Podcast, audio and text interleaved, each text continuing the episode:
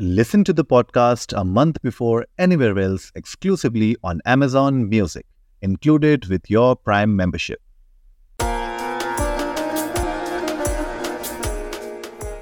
आज की कहानी का नाम है रास्ते का पत्थर एक दिन महाराज कृष्णचंद्र ने सुबह सुबह गोपाल को अपने महल में बुलाकर कहा गोपाल आज मुझे सरोवर में नहाने की इच्छा हो रही है मैं सामान्य औपचारिकताओं से मुक्त होकर एक आम आदमी की तरह नहाना चाहता हूँ।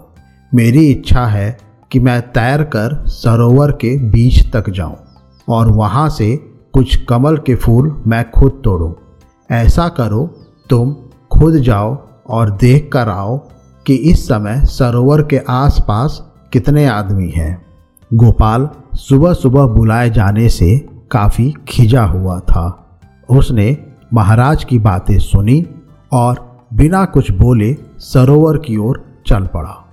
थोड़ी ही देर में वह सरोवर के पास पहुँच गया। उस समय स्नान करने के लिए काफ़ी आदमी सरोवर की ओर जा रहे थे। गोपाल उन लोगों को देर तक देखता रहा। फिर वहाँ से लौटकर महाराज के सामने उपस्थित हुआ।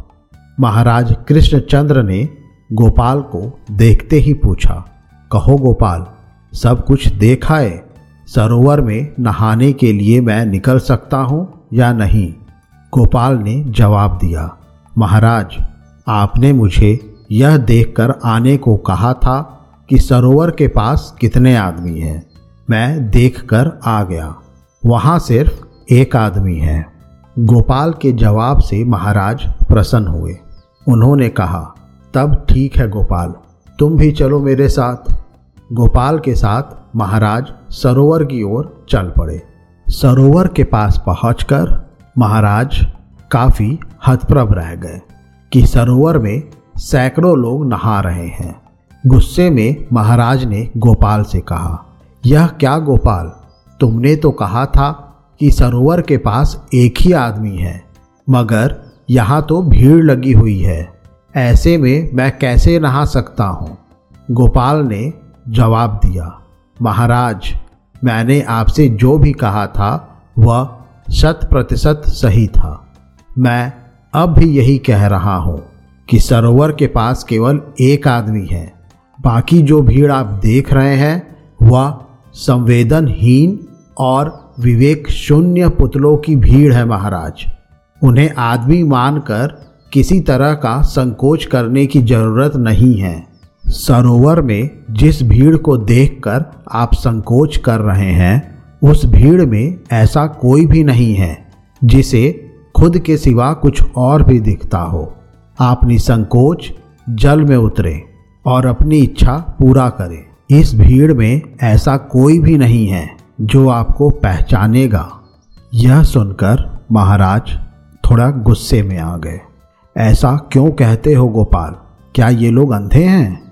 महाराज, बिना संवेदना और विवेक के आँखों का कोई अर्थ नहीं होता महाराज। आप वस्त्र उतार कर मुझे दें और निश्चिंत होकर जल में उतरे। महाराज ने गुस्से में कहा, यदि मुझे किसी ने भी पहचान लिया तो तुम्हारी खैर नहीं, याद रखना। गोपाल मुस्कुराया। और बोला, महाराज, अपने वस्त्र उतार कर मुझे दे दीजिए। मैं घोड़े के साथ आपकी इसी बरगद के वृक्ष के नीचे प्रतीक्षा करूँगा। अगर आपको रास्ते में किसी ने भी टोका तो आप जो चाहें मुझे सजा दें, मैं स्वीकार कर लूँगा। गोपाल की बात सुनकर महाराज ने अपनी पगड़ी उतारी, कुर्ता उतारा और धोती बंदी पहने सरोवर के पास पहुँच गए। महाराज को सचमुच रास्ते में किसी ने नहीं टोका। महाराज पानी में उतरे और तैरते हुए सरोवर के बीच तक गए। चार पाँच कमल के फूल तोड़े। फिर तैरते हुए किनारे पर आ गए। किसी ने उन पर ध्यान नहीं दिया।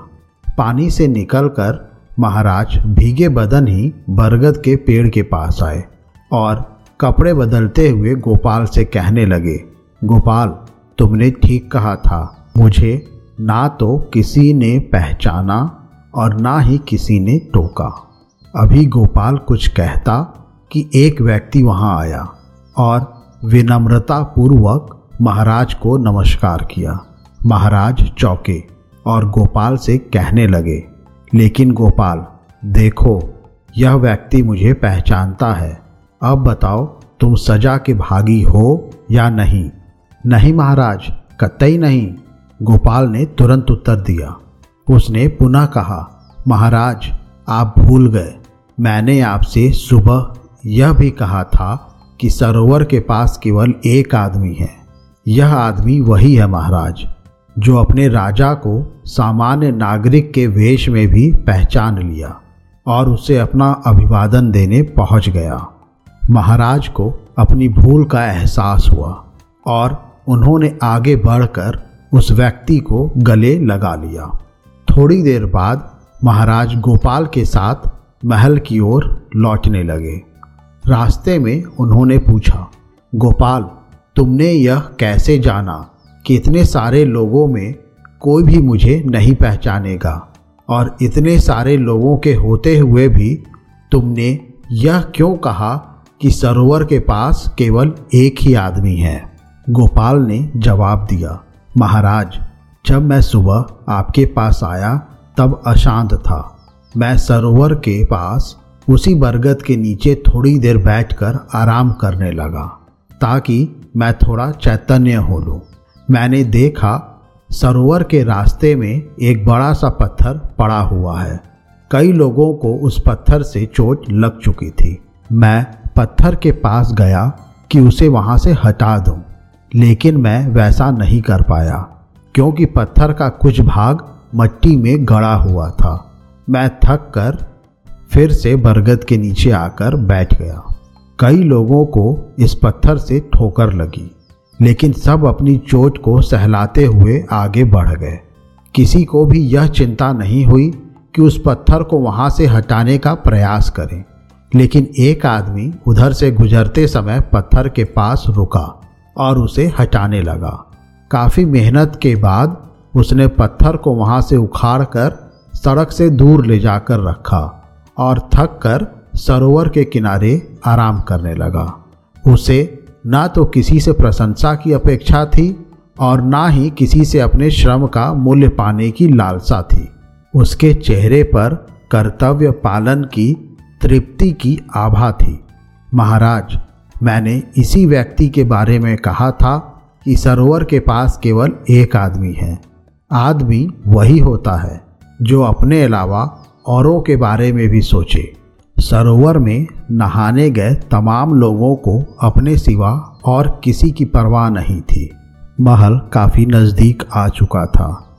महाराज गोपाल की बात से काफ़ी प्रभावित हुए और मुस्कुराते हुए महल के अंदर चले गए।